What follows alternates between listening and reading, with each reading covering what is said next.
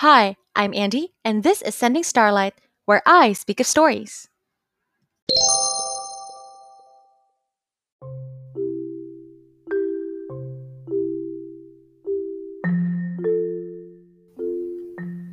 Hello, everyone. As you can guess, this episode continues the story of the bamboo cutter and the moonchild. Previously, we've heard of how the bamboo child was born, and how, as Princess Moonlight, she sets her five suitors into trials before either of them could have her hand in marriage. What will happen to the five knights who propose to Princess Moonlight? Will the old bamboo cutter finally see his daughter getting married? Or will there be a different ending? Tune in to the second episode to find out.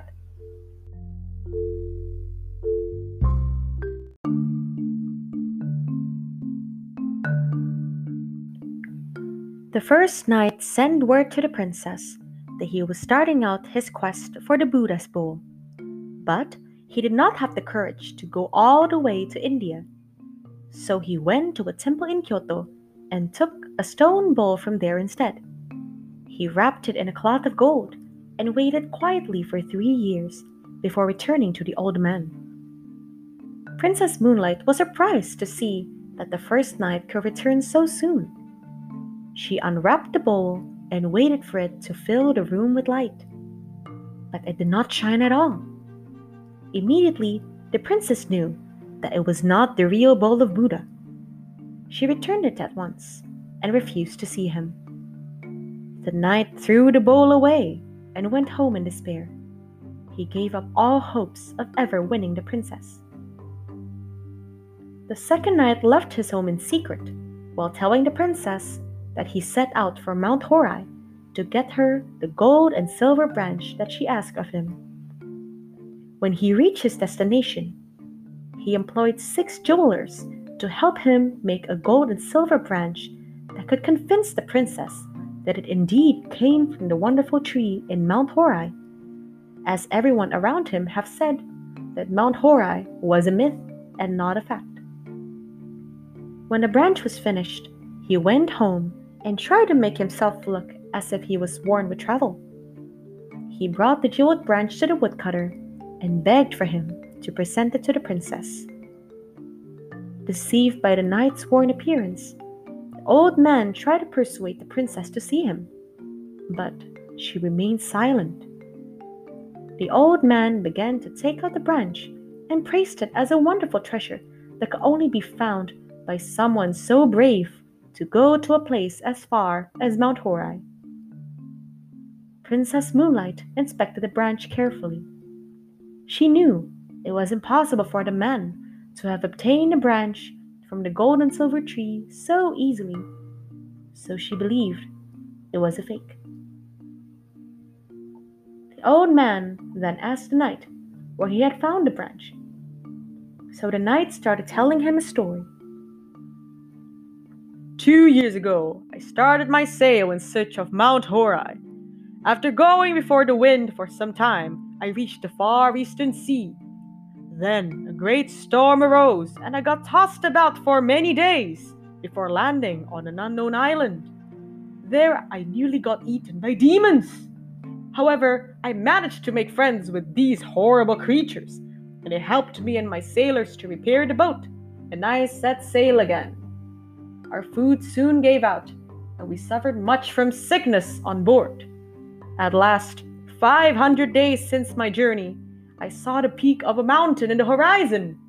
A closer look, it was a mountain island. I landed there, and after wandering about for two or three days, I saw a shining being who told me that yes, I have indeed landed on Mount Horai. With all my might, I climbed into the summit there stood the golden tree with its silver roots. As fascinating as the place were, I hurried back as soon as I had retrieved the branch. It took me 400 days to get back, and as you can see, my clothes are still damp from seawater and rain. It mattered to me not, as long as the princess could receive my gift. Just as this moment, the six jewelers employed by the second knight arrived at the princess's house and asked the princess to be paid for their labor. They said that they had worked for over a thousand days, making the branch of gold with jeweled fruits, but they did not get paid. Again, the knight's deception was called out, and so the princess gladly sent back the branch. She paid the jewelers a hefty sum, and they left happily.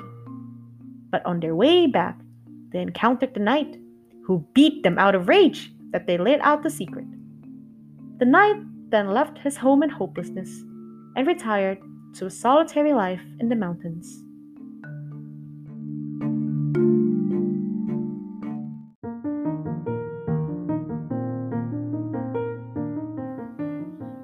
Now, the third knight had a friend in China, so he wrote to him to get him the skin of the fire rat. This animal was special, for no fire could harm it. He promised to his friend all the money he could ever give, as long as he could get this fire rat. When his friend returned from China, he met with him and handed his friend a large sum of money in exchange for the fire rat's skin. He came home and put it carefully in a box and sent it to the princess. The bamboo cutter carried the box to his daughter and again tried to persuade her to see the knight at once. But Princess Moonlight refused. She said that she needed to test whether the skin would burn in an open fire. So she opened the box and threw the skin into fire. The skin crackled and burned up at once, and the princess knew that this man had not fulfilled his word. The third knight also failed.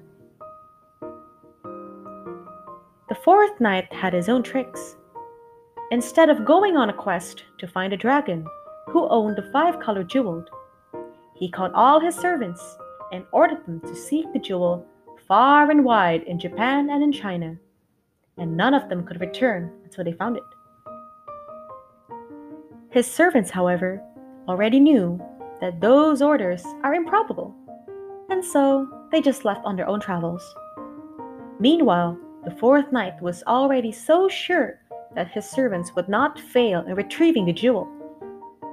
So he already decorated his house for a reception with the princess. One year passed, and still his men did not return with the dragon jewel, and the knight became desperate. Finally, he set out on a journey to find the dragon jewel itself. Even as his captain and his sailors embarked on the absurdity of the search, the knight continued anyway. A few days into the voyage, the knight and his crew got hit by a powerful storm. Worn out from travel and weather, the fourth knight washed ashore with a heavy cold and fell asleep on the beach. The governor of the place rescued him and took him into his house. While he rested, the knight's love for the princess had turned into anger, for he thought that the princess only wished to get rid of him by sending him into an impossible quest. When the knight's servants had returned, they were surprised to find that their master did not punish them for not retrieving the jewel. The knight told them that he was sick of adventures and would never go near the princess again. And like all the rest, the fifth knight also failed in his quest, for he could not find the swallow shell.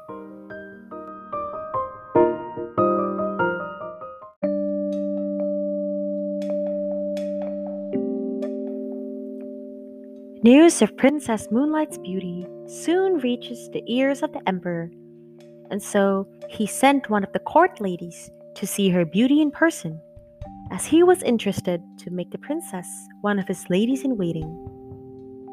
When the court lady arrived, in spite of her father's pleas, Princess Moonlight refused to see her. The imperial messenger insisted, saying that it was the emperor's order. Then Princess Moonlight told the old man that if she was forced to go to the emperor's palace, she would vanish from the earth.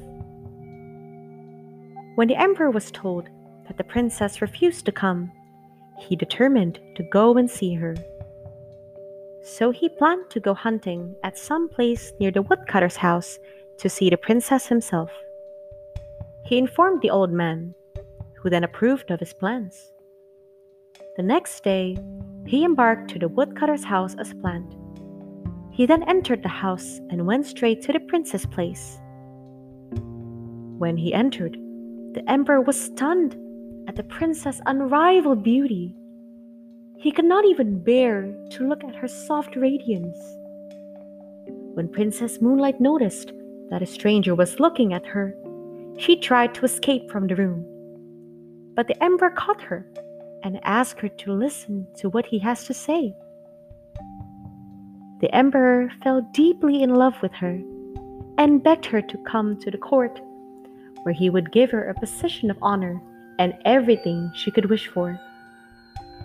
He intended to bring her into the palace at once, saying that her beauty belongs in the court, not in a bamboo cutter's house. But the princess stopped him. She said that if she were forced to go into the palace, she would turn at once into a shadow. And even as she spoke, she began to lose her human form. Her figure faded from his sight while he looked. Emperor then promised to leave her free if only she would resume her former shape. So she did. It was now time for the emperor to return. So he bade her goodbye and left the house with a sad heart. Princess Moonlight was, for him, the most beautiful woman in the world. All others were dark beside her, and he thought of her night and day. His Majesty now devoted much of his time in writing about his love for her. And though she refused to see him, still she replied with her own verses, saying that she would marry no one to his hearth. Even so, the little songs always give the emperor pleasure.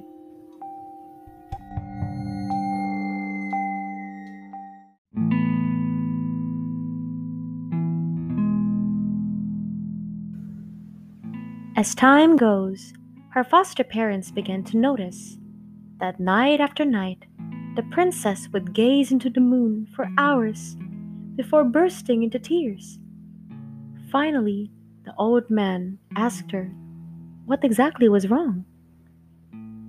With many tears, she told him that his father was right, that she was not an earthly human. She was indeed sent from the moon, and her time on earth would soon be over. On the 15th of August, her friends from the moon would come to take her back, and she would have to return to the moon world back to her original parents. But she was heartbroken to think that she would have to leave her kind and caring foster parents here on earth. When her attendants heard about this, they became saddened at the thought that the princess would leave them so soon. The news soon reached the emperor, and he sent his messengers to find out whether the news are true. The old bamboo cutter went out to meet the imperial messengers. In his sorrow, he told them that the reports were true. He intended, however, to capture the moon envoys so that they could not bring the princess back. On the 15th day of that month, the emperor sent guards of 2,000 warriors to watch the house. All of them were well trained archers with bows and arrows. The bamboo cutter and his wife hid Princess Moonlight in an inner room. The old man gave orders that everyone must keep strict watch to protect the princess. He hoped that these forces would be enough, but the princess told him that it would be useless, for nothing would stop the moonfolk from taking back one of their own. Then she added tearfully that she was very, very sorry to leave him and his wife, whom she had grown to love as her own parents. She vowed to return to earth and repay their kindness.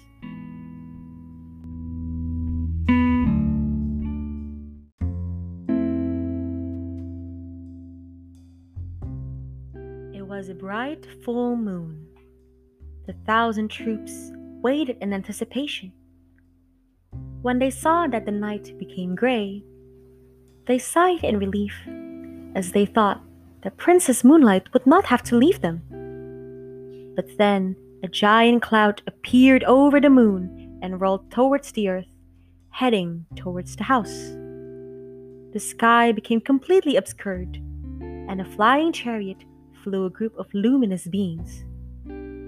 One of them, who looked like the king, called for the old man to see him.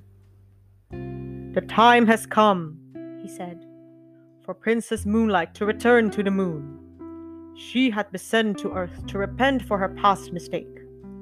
We know that you have taken good care of her, and we have rewarded your generosity through the gold and stones we put in the bamboos that you find every day. I have raised the princess for over twenty years, and not one bad thing she had committed, said the old man. You must be mistaken.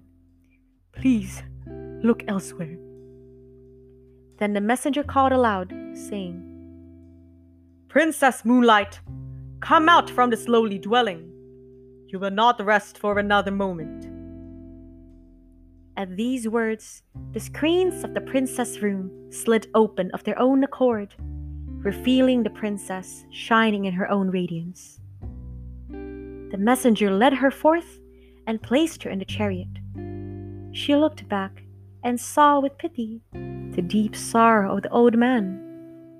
She comforted him, telling him that she did not leave him on her own will, and that she can always remember her by looking at the moon. The bamboo cutter asked to be allowed to accompany her, but he was forbidden from doing so. The princess was given an elixir of life to drink. She tried to share it to the old man, but the moon being stopped her. Another of the moon being was about to dress her with a robe of wings, but before it was put on her shoulders, she said, Wait a moment. I must not forget my good friend the Emperor. I must write to him once more to say goodbye while I still have this human form. In spite of the impatience of the moon messengers, the princess wrote a letter to the emperor and placed a vial of the elixir of life with the letter. She gave them to the old man and asked him to deliver it to the emperor. Then the chariot began to roll towards the moon, and everyone in the house gazed with tearful eyes as the princess.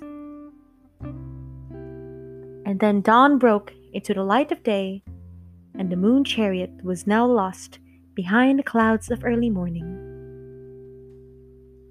Princess Moonlight's letter soon reached the palace. His Majesty the Emperor was too afraid to touch the elixir of life so he sent it with the letter to the top of the most sacred mountain in the land, Mount Fuji. There, the royal emissaries burned the letter on the summit at sunrise. That is how a smoke came to rise from the top of Mount Fuji to the clouds. And sometimes you can see the Moon Princess and her radiance when it comes at full moon.